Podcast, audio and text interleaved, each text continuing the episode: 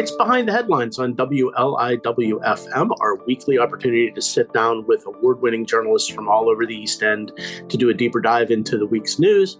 I'm Joe Shaw. I'm the executive editor of the Express News Group. We publish the Southampton Press, the East Hampton Press, the Sag Harbor Express, the website 27east.com, and Express Magazine. My co host is Bill Sutton. He's the managing editor of the Express News Group. Good morning, Bill. Good morning, Joe. Good morning, everybody uh, panel of our regulars this week. We have Beth Young, who's the editor of the East End Beacon. Hey, Beth. Good morning. We have Denise Civiletti, who's the editor of Riverhead Local. Hey, Denise. Good morning. Good to have you. And we have Brian Cosgrove, who is the host of the Afternoon Ramble right here on WLIWFM. Hey, Brian. Always great to be here with you guys. Good to have you. So, it is school board vote week, which at the local level is a fairly big week for all of us. And I mean, I, it kept us busy leading up to it uh, with all the school districts getting ready for their budget votes, their votes for the school uh, school board members, and also uh, usually a lot of propositions on the ballots. So up in Riverhead, uh, Beth, you guys, uh, there, there's a there's a race going on up there, right? Beth and Denise, you guys have a, a big turnout for this race, right? A lot of candidates. Uh, yes, seven candidates. Um, I think Denise knows a little bit more about it than I do. Um, but uh, one, uh, only one of them is an incumbent, and um, and one of the seats they're filling is uh, a seat that was vacated by um, a, uh, a, member of the board who made a lot of um, really uh, derogatory comments about um, Riverhead's ethnic makeup Ooh.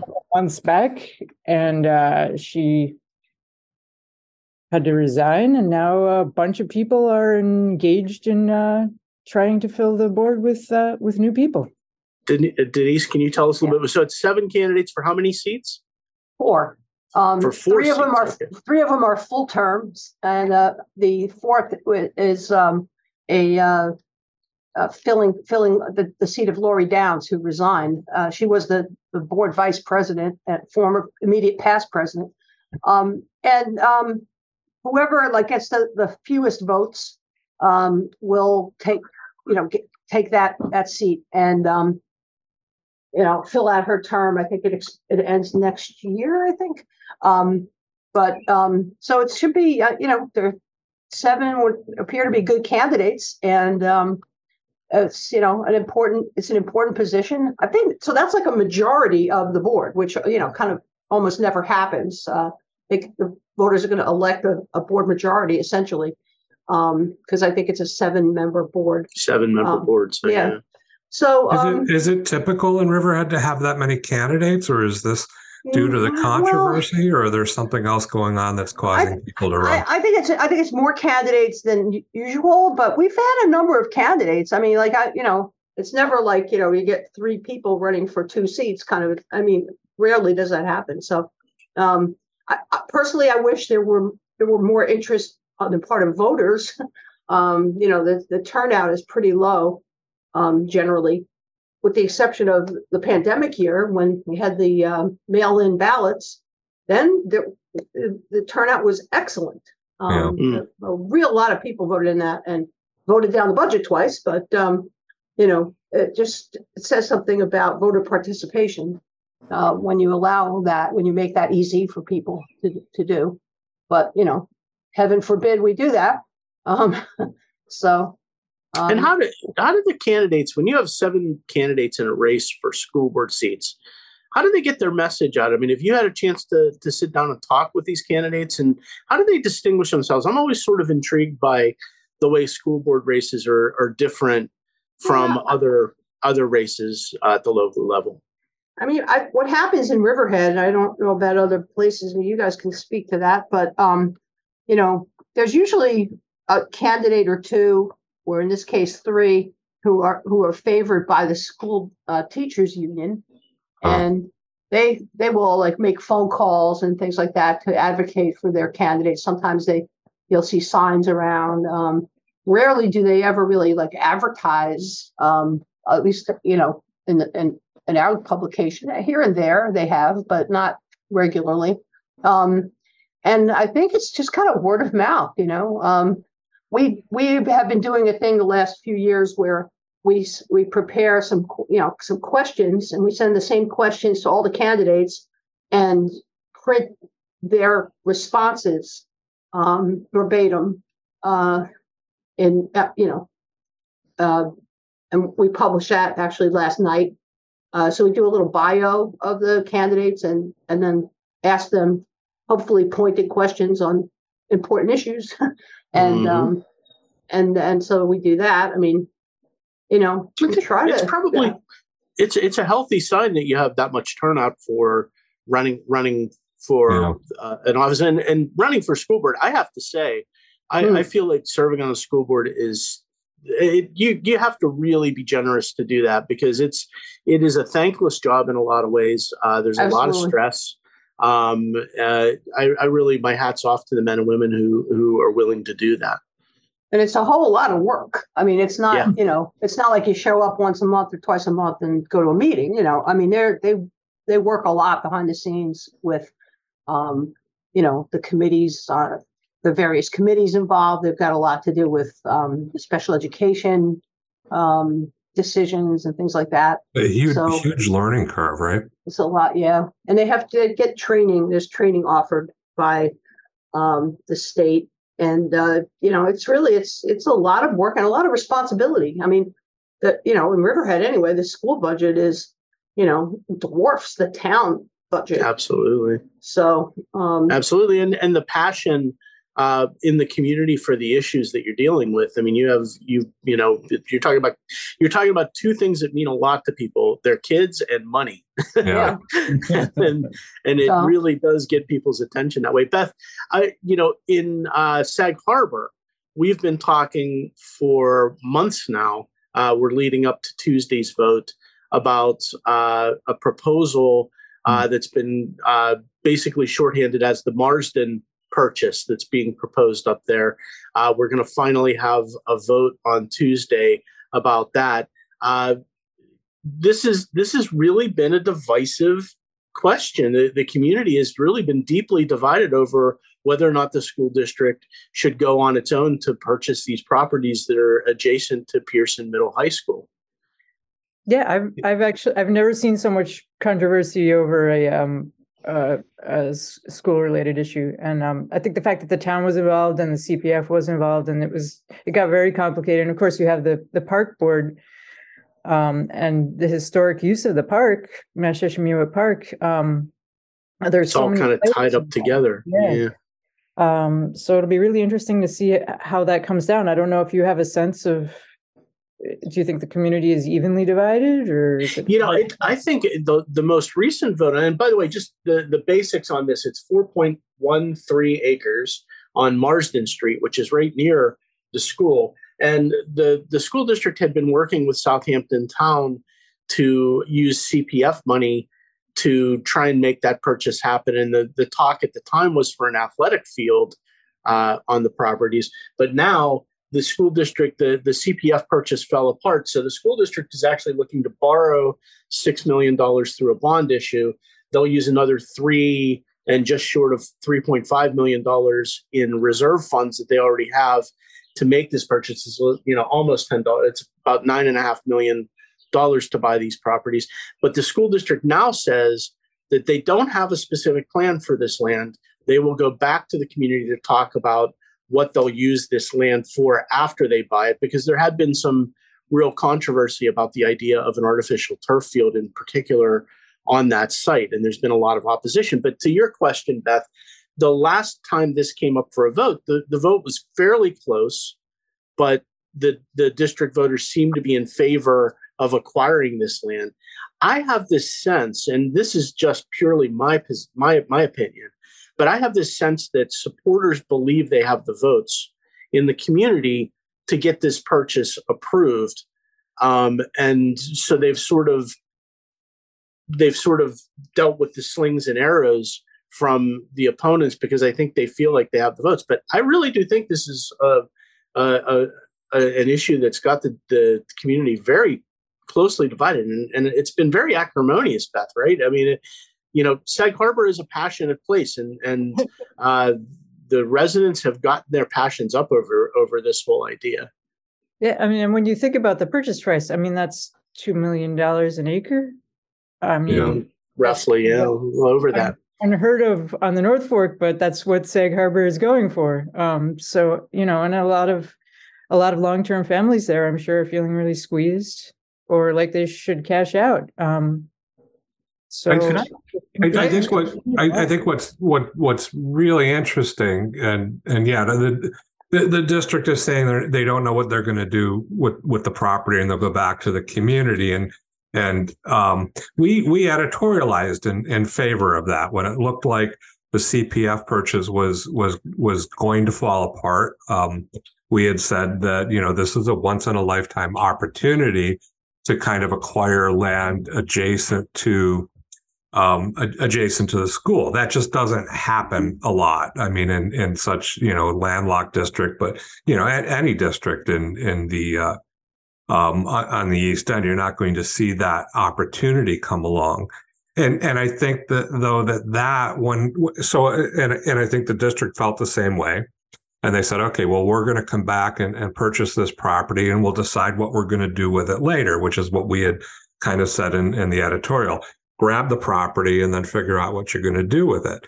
But I think then the opponents took that and, and said, why would we spend all this money on this property if we don't know what you're going to do with it? And and that became the heart of the argument.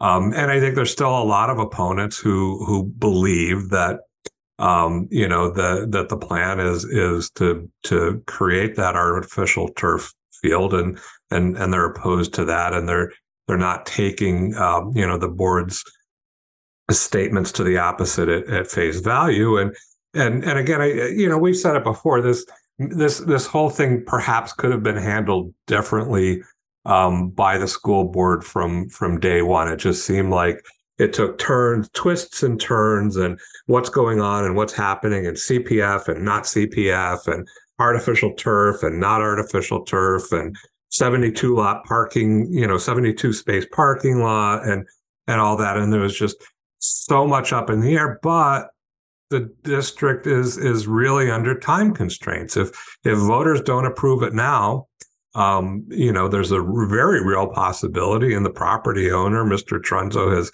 has said if it doesn't happen, then he's going to seek um, you know, other other buyers for the land or develop the, you know, the property um in, into homes or whatever. So when you've got a willing seller um, for for a property adjacent to a school, I, I think you have to try to move forward with that. But but I think that doing doing that just created a lot of division in the community. There's been, there's been a lot of heat around the debate as well, and and Yeah. frankly, the school board, uh, some of the school board members contributed to that by saying that some of the opponents were committing fraud with some of the things they were saying publicly and might be might have made some actionable statements. And i think that just raised the the the level of of intensity of the debate in the community. It's been it's been a rough couple of months in sag harbor over this issue. Yeah. it's really divided the community. Uh, signs went up signs got defaced signs got uh, stolen. You know it, it's been it's been kind of unpleasant uh, going to be an interesting vote for sure, though, to see where where it ends up. Big, big Um, dialogue, a lot of a lot of letter writers, a lot of people writing Yeah. letters to the editor, a lot of a lot of phone calls to, And to, you know, it to won't the to the media.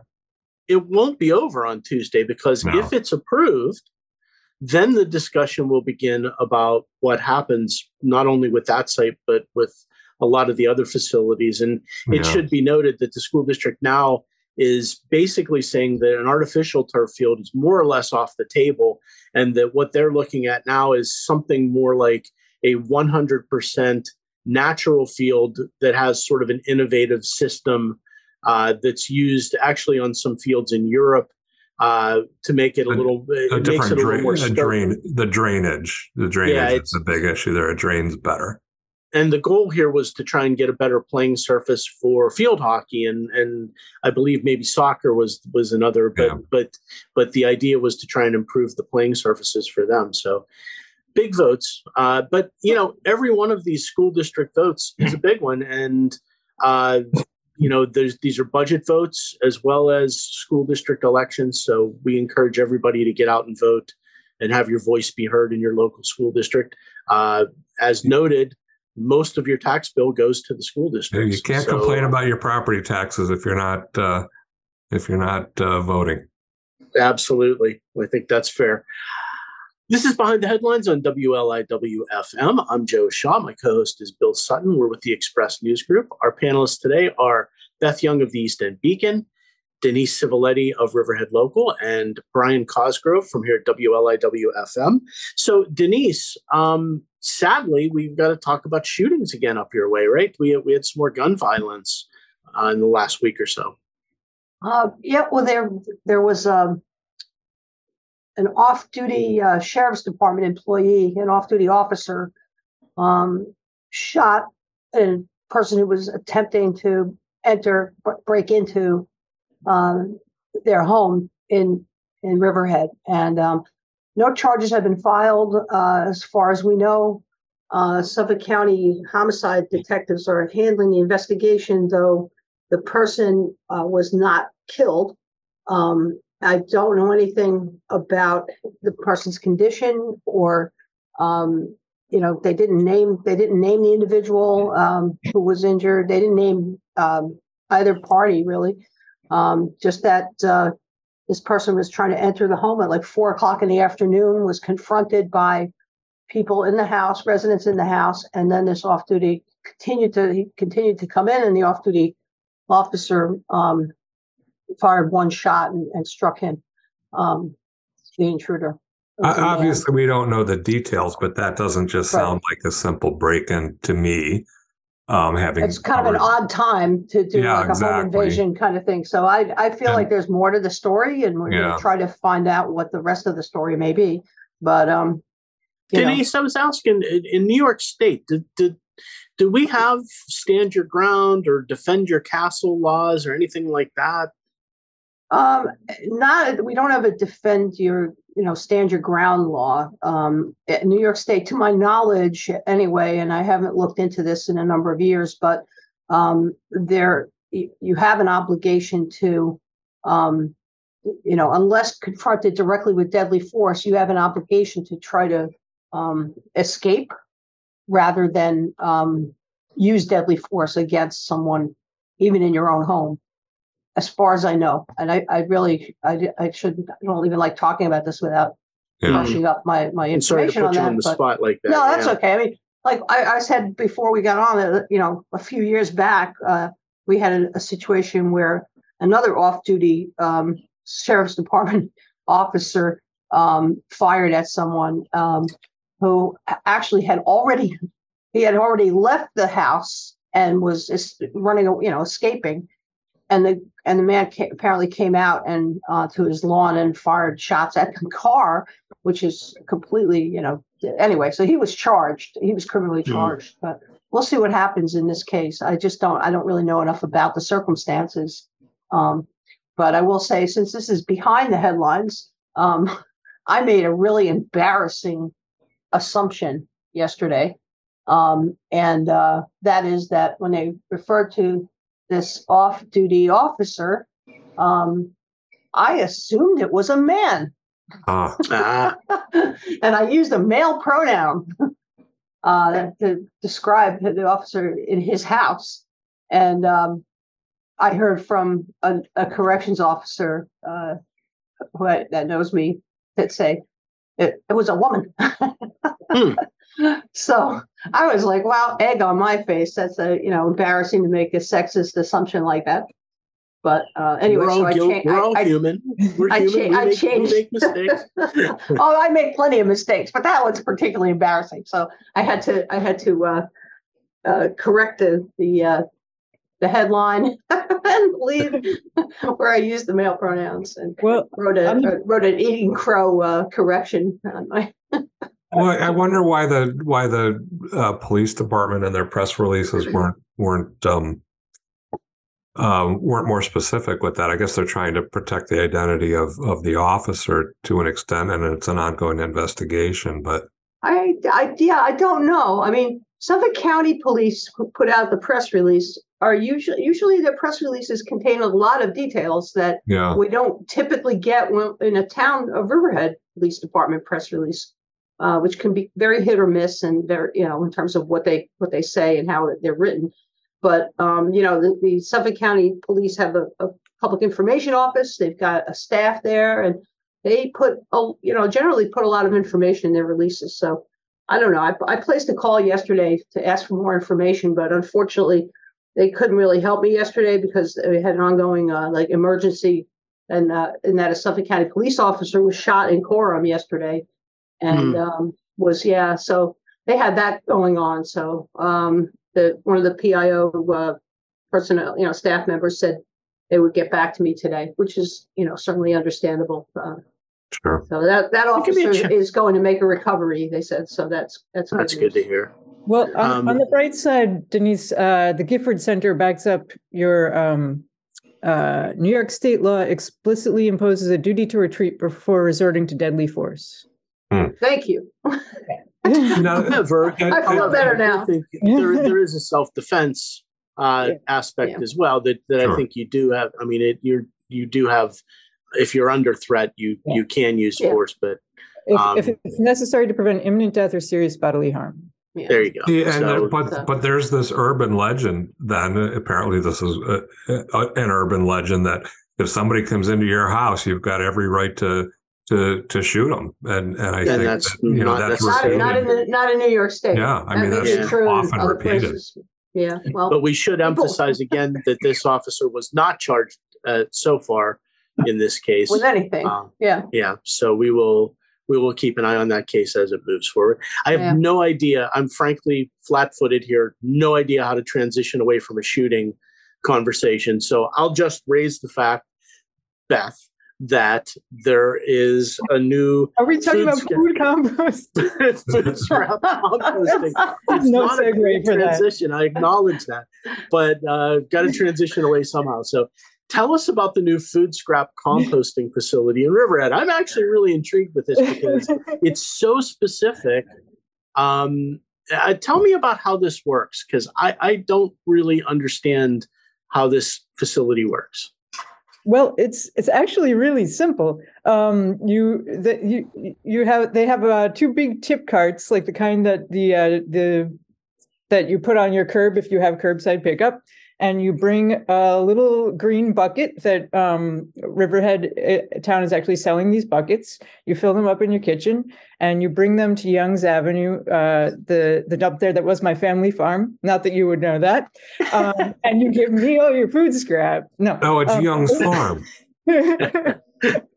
um, no, you put them in this tip cart, and then they bring it to the mountain of leaves and whatever that they have behind uh, what you can see from the road, and they spread it there, and they cover it with leaves and um, lawn clippings and turn it, and um, this stuff is uh, worth a lot when it's. Are there are there uh, restrictions on what kind of um what what the food scraps contain or Yes, they actually have big signs there that I took a picture of, so I wouldn't have to read it. Um, I believe I I can get that information for you, but it will take a minute. But um, but Riverhead is not the East Hampton is also considering this. Um, Southold did a pilot a couple years back where they managed to get quite a bit of um, pe- uh, people bringing food scraps um, to to a central location. I believe it was a farm. Um, uh, residents of Calverton did a pilot uh, before Riverhead did a town started this townwide program, which they launched on Thursday. Um, but is there uh, an, is there an incentive to bring in your food scraps? I mean, do you get some of the compost or when the, when the compost is finished, I think it's going to go to Parks and Rec, Buildings and Ground, and then to residents. I imagine they'll have enough of it um, because it's being mixed in with the leaves and the the yeah? and that's a lot. They have plenty of leaves. But it's also going to reduce the the flow of food scraps in in the the in what you're throwing away at the landfill, which is a fairly significant amount of the the waste Yeah. stream, as I understand Yeah, it. It's like about thirty percent. Uh, I've heard numbers between thirty and forty, but with, with the Brookhaven landfill closing, is it the end of this year or next year?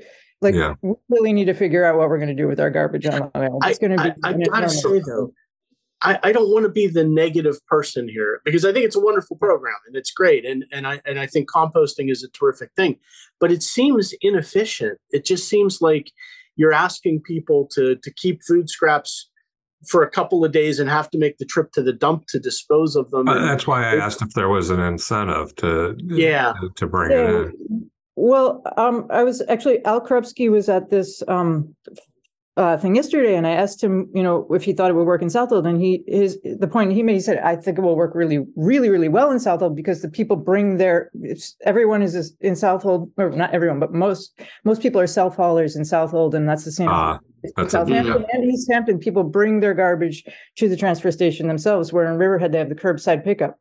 Um, but Riverhead was working with a nonprofit that got a grant to get this program off the ground. Um, and there's a lot of really engaged people, particularly in Calverton.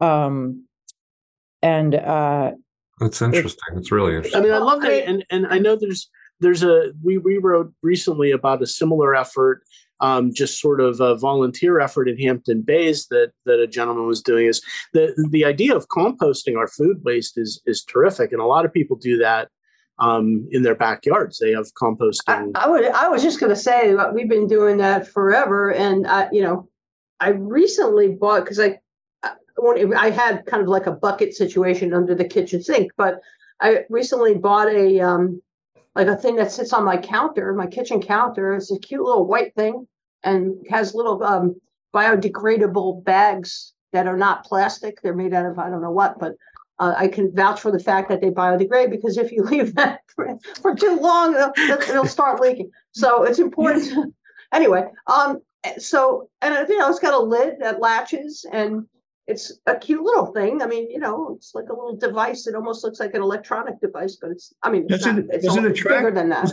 Does it attract animals and rodents if you keep it in your backyard? Well, I mean, no, no, not if you if you you have to mix um, food with with you have to mix greens and browns. You know, you have to get the right percentage and and I don't put I don't do any kind of meat any meat scraps or anything like that. It's Gotcha. just vegetables and and organics and you know you'd be surprised how much of that there is. And so then you know you empty this to, into the compost. We have three compost. Uh, uh, I am yeah, I meant if you keep bins it outside. exactly. I meant if know. you keep it out. If you keep it outside, I didn't mean if you keep Yeah. it inside. Yeah. No, I mean, the I rodents have clear. taken over my house indoors. No, yeah, right. No, But- yeah. but- actually, I, I have the sign from Riverhead, and um, fat soils and greases, meat and um, dairy products are not allowed. Right, yeah. It- Right. It also says no diapers. I I guess people need to be told that, and no pet waste. So.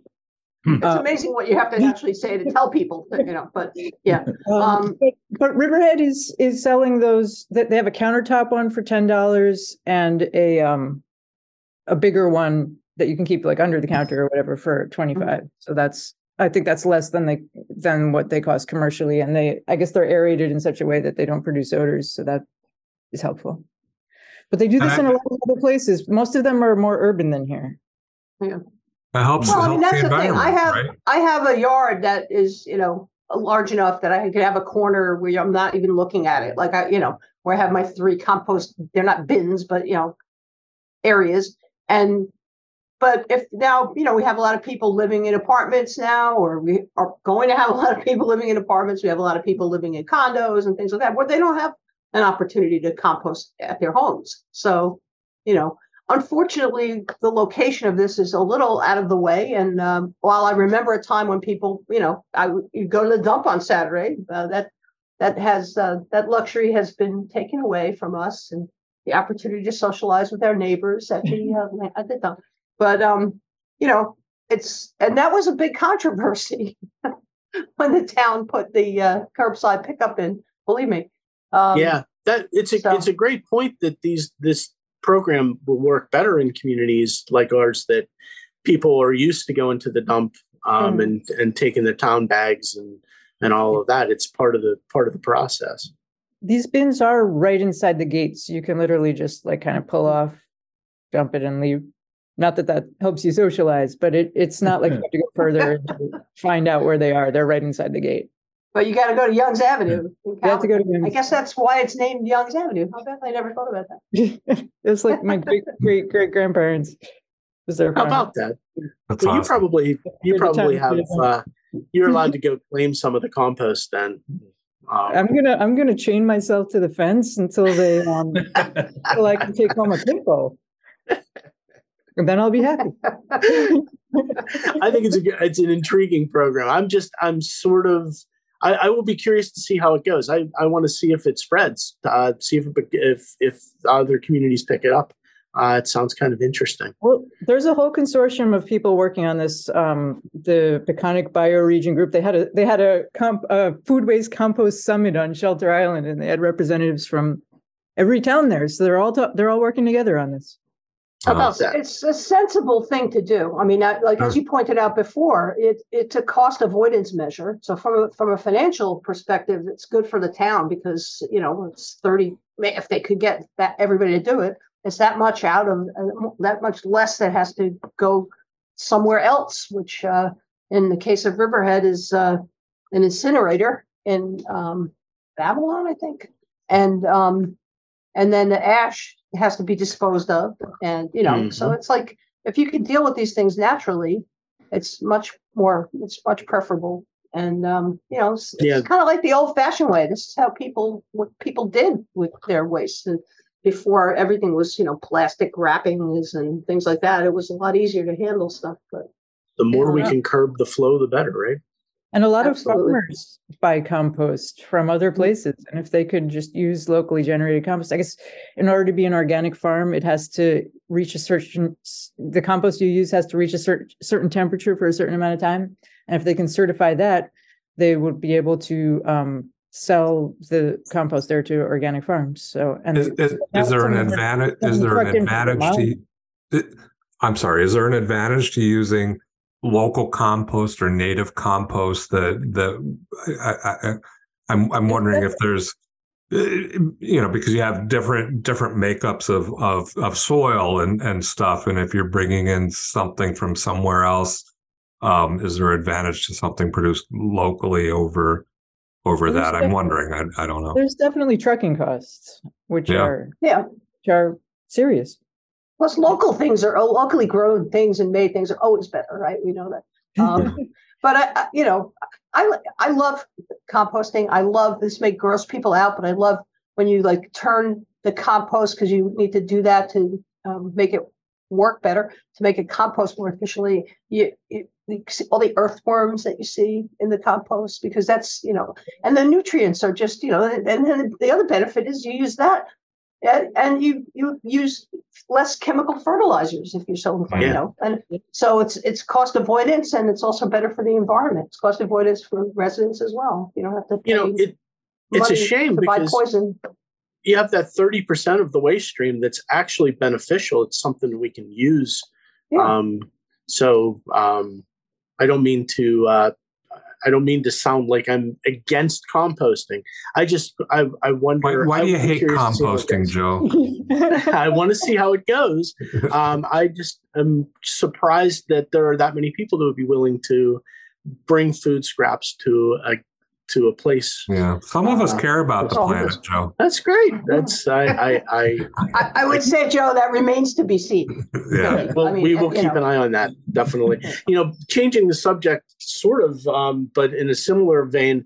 Uh, there was a conversation this uh, last week uh, about Suffolk County Legislature is now looking at a proposal to increase the county's sales tax by one eighth of a penny to help fund some clean water programs. Bill, we we wrote about that this week. Um, it was part of a summit. Uh, it was a conversation at sort of a clean water summit that was held last week. yeah. Last week on on, on May fourth um, at uh, Southampton Town Hall, and uh, a couple heavyweights came in, including um, uh, Assemblyman Fred Thiele and Deputy County Executive Peter Scully, who's been dubbed the county's water czar. Um, which um, he really enjoys. I saw him at a press conference earlier in the year in Westhampton Beach, and um, uh, he wears that like a uh, like a badge, as he should, because he's done a, a whole lot to help promote um, you know installation of new uh, new sewer system or new, new septic. Uh, the the the IA septic systems across the county and to help get the county grants um, and stuff for for that. Um, so the idea is that, um, and and I guess that this was was part of the the state budget, and then has to be passed locally, um, you know, by by the county that they would charge this new um, eighth of a cent tax, sales tax, and that would all go to water water improvement. And three quarters of that, I think, would would have to be earmarked for um, individuals installing these new upgraded uh, septics, and and a quarter of that could go to um, um, sewer districts, municipalities who who want to use sewer districts. You're talking about a lot of money. I mean, it, it sounds like a little bit, an an, an eighth of a cent. Um, I don't I don't have the um, I don't have the number right in front of me, but it was a, a huge number of what this what this would would would generate um, every year with, within the county. Um, you know, again, and they have to get some public support for this, and they have to get municipal support for this. Um, but it, it, it it it it seems like it, it's the next step, and we've seen that you know the efforts to to install these these new septics and um, problems with uh, with with some of the grants and rebates and the IRS coming in and and all that kind of stalled that over the last couple of years. And and I think if um, if there was more money that could be provided for that from from the county, you would see a lot more people um, upgrading um, to these yeah. new systems. Absolutely. And it's worth pointing out that an eighth of a cent sales tax on a hundred dollar purchase, you're talking about twelve cents. It's right. not an it's not an enormous um, impact, uh, but it'll it'll generate millions of dollars, I believe, in, in the county. They're, they're, the estimate was um, 3.1 billion from this eighth of a penny in um, from 2024 through 2060 when when okay. it would sunset. So so it's you know that's not chump change. right. And and I mean I I think this is great, and I think all of We've got this, we've got the CPF money that now can go towards water quality grants. You see money flowing from Albany all the time for water quality projects. There's a lot of money available. I think there's also a lot of pressure on the other side to have better, more aggressive programs to actually get this money out into the community and get people encourage people to put in the AI systems and uh, I'm sorry, the IA systems. Uh, let's not talk about uh, artificial intelligence getting into the septics. That may be a bad. Uh, that that could be a bad Joe, development. The Joe Shaw I, eats compost and believe in it. the IA systems. Um, now that uh, the issue with reimbursement for the IA systems is not a taxable income anymore, uh, it may be the, the problem is I think a lot of local residents may be a little uh, spooked by that, and it's going to take some time to encourage them to come back into the program again and and sign up for it. But there is money out there to to help do this. And, and I think one of the nice things about it is so so oftentimes you know you hear on the East End about you know county sales tax and county sales tax money and revenue and concerns that that gets spent in the western half of the county and not on the eastern half of the county. And you saw that with you know police tax and and and all that. And but but this the way this has worked out is is it's earmarked um, for you know shore facing communities of which um, you know the South Shore and and even some some North Shore communities or you know on the water would would have a priority for for some of this um, you know for for most of this money I, I guess.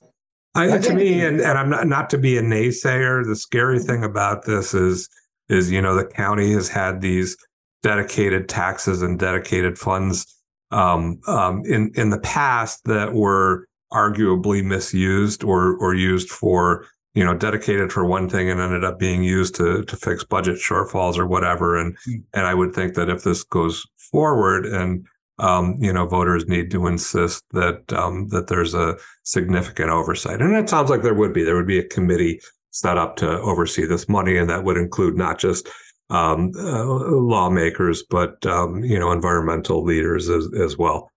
Well, Bill, it, it, sounded it sounded it was encouraging to hear you say that you uh, at a press conference you you spoke with the the so-called water czar. Yeah, and you feel like he's really committed to it.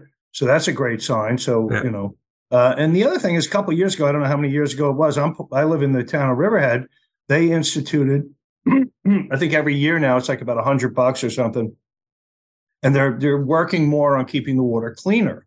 Right. And I'm not big on any. Uh, you know, I pay good tax here in part of the town of Riverhead, it's fairly expensive, but I think it was a, it's a great thing, and I happily write that check out every year now. It's like a hundred or 120 bucks to the water people for because they're they stepped up their policing of the quality of our water, or so they're saying, or with it with this charge. That, So I that's think- the extra extra charge on your water bill that you're Yeah. talking. I'm Yeah, sorry. it's an annual. It's an annual yeah. fee now. It happened a few years ago. They they started instituting. Is isn't that right, Denise? Yeah. Do you remember that? Yeah, It's a but- surcharge. One yeah. for dioxin, is that what that's for? Or for cleaning up emerging contaminants? Um, I think so. I think that, Yeah. that was the point. Yeah, it's about Yeah. two or three, four years ago. But I think it's a great idea, and like you, you say, you know, an eighth of a percent to at least st- shift the focus on it, because we're all finding out that you know. Remember, I remember, you know, who would pay for water like who would pay for TV. Now it's like Yeah. that's all I do is drink Yeah. bottled water. What one of one of my concerns with the septic program is um these systems are are very very expensive and when they were initially talking about putting in the IA systems they were saying Yeah. you know uh, Suffolk County uh, not Suffolk Stony Brook Clean Water um incubator? I'm, I'm forgetting the name of it. They were talking about getting these systems for under 10 under 10 uh parts per million of nitrogen uh, in 10 years for under $10,000 it was like a 10 10 10 thing. And systems that are going in now they're costing like $30,000 $40,000. Um, and uh, the Center for Center for Clean Water Technology that's what it is. Um, they actually have a, a, a, a non-reactive biofilter that uh, they believe will be approved by the Suffolk County Health Department really soon that might be a game changer because it's like um, Hmm. kind of like a wood chip box it's it's kind of Hmm. low tech but it's also really really reducing the nitrogen in the water Very Um, successfully. can get- yeah, if they can get these Yeah. systems so that they're that they're uh, at it, because I think a lot of people are just like sticker shock, even if somebody else is paying for it. It you know, with the with the Sou- Southampton and East Hampton town rebates, there are rebates. You you put the money out yourself, and then mm-hmm. it takes several months to get you know to go through the comptroller's office and get that back. And a lot of people, you know, certainly like in in my neighborhood in Flanders, they don't have the money to spend ten thousand dollars on their septic system, especially when like if you have a failing septic system now, you could replace it in kind. I mean, you can't do this with new construction, but you could Right. replace it in kind for significantly less money. Yeah, than- and you, and your point, you have to you have to have the money to front, even if you're going to get a rebate on it, you're going to get a refund of it all. You have to have the money up front. There's no question. It's a And- and But it's- also, it's these tough. systems have to be maintained too. I would just Yeah, sort sure. of add, uh, and it costs money to run them. It's elect, it costs electricity, uh, yeah, electric that's a costs. pump involved and all. And I, yeah. and that's, I think, the, the advantage of the wood chips. I don't think that, requ- that's not an electric, it's not electric dependent, right, Beth? I mean, I don't know enough about it. I don't Um, think it is. I, I, Yeah. I, I was, I did a, like a Zoom thing I was on with, uh, Chris Gobler, and he was talking about that a couple of weeks ago. Um, Yeah. So that's a, that's an interesting development, and, you know, I mean, if it, something, if something has lower maintenance costs and doesn't use electricity, and you're not contributing to like, you know, carbon that way, um, I think, you know, that would be a bet, a better, you know, alternative, but it has to prove itself and to the point where the county health department will, uh, will, uh, you know, authorize its use.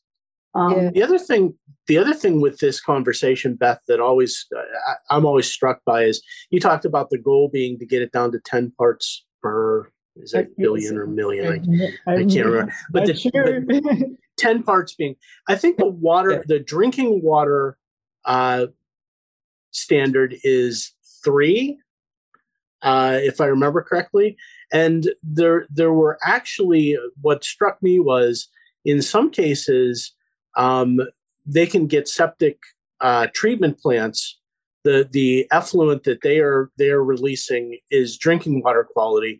But depending on the watershed that they're releasing it into that can still be too much nitrogen for that watershed. A lot of the watersheds in our area even drinking water quality is is not clean enough because they are so you know the the ecosystems are so delicate. Um, it's just a reminder, and and that's we're talking about.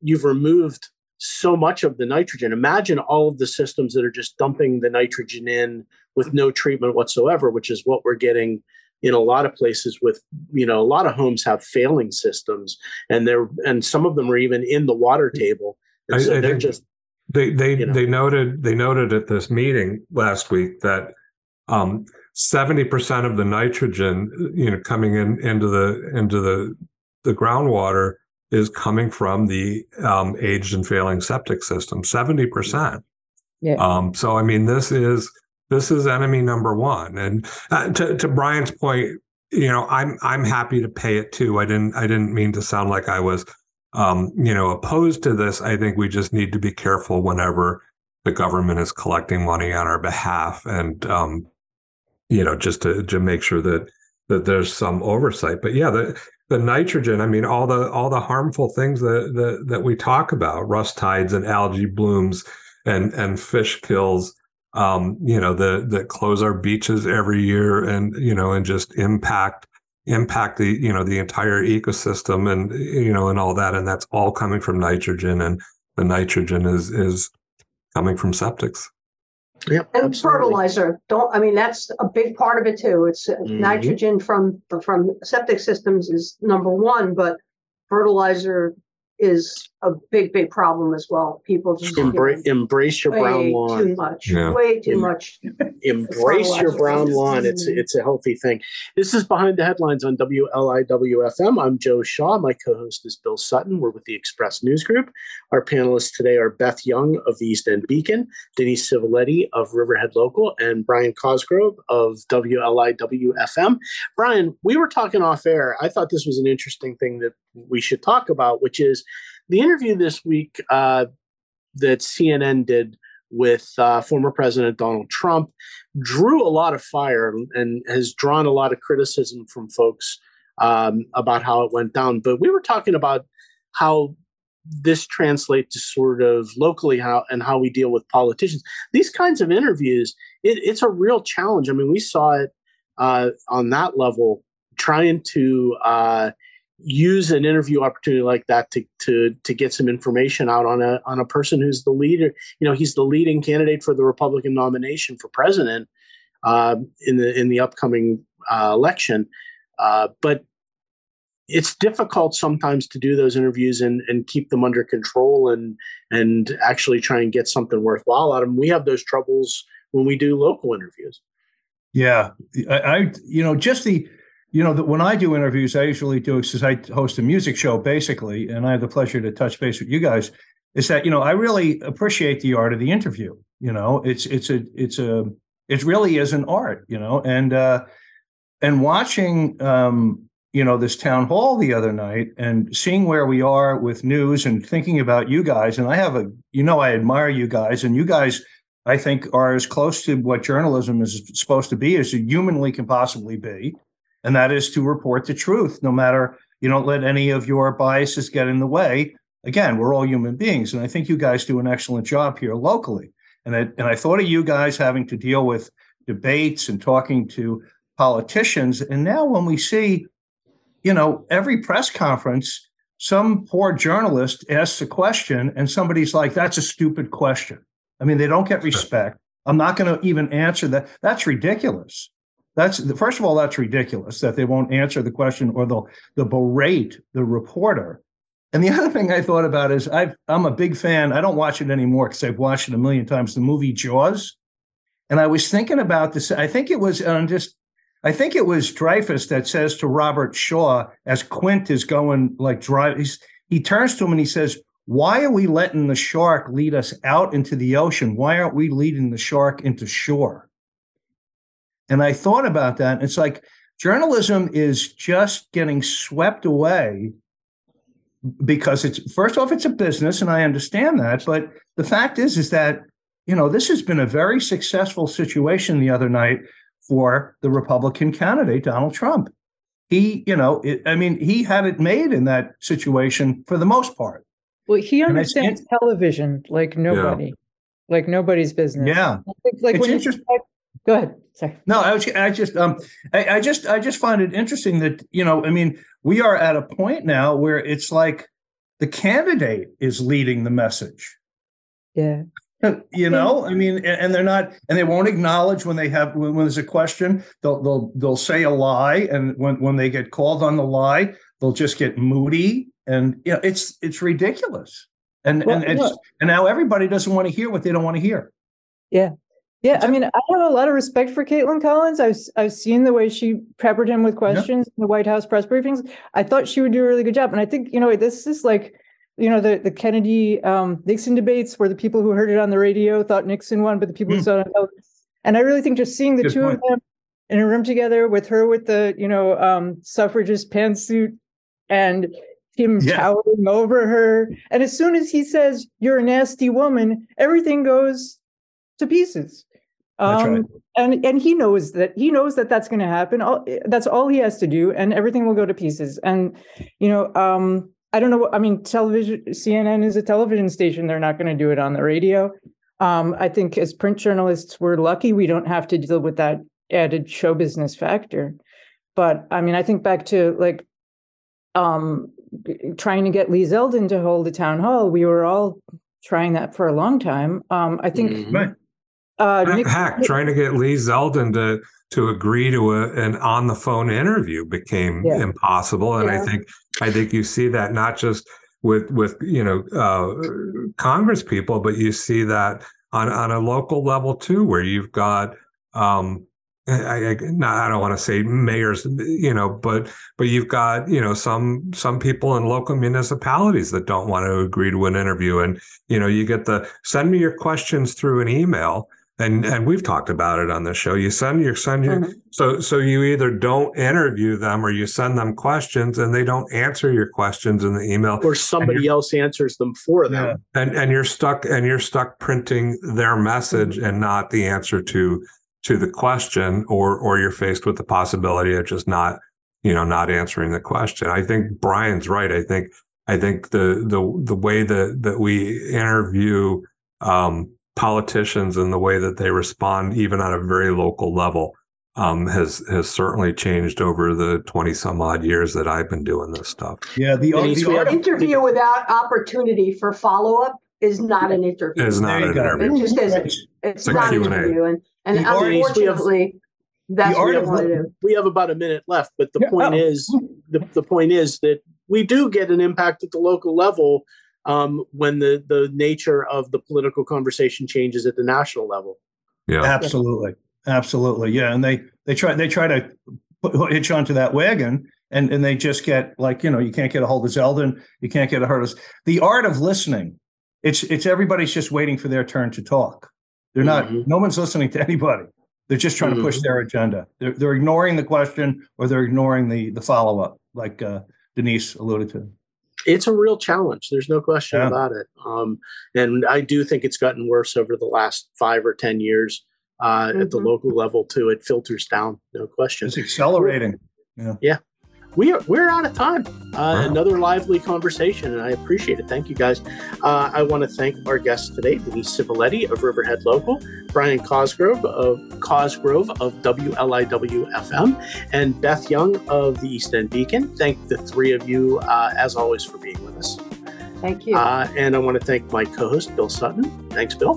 thank you And joe I'm Joe Shaw. We'll be back next week with Behind the Headlines. Thank you for joining us.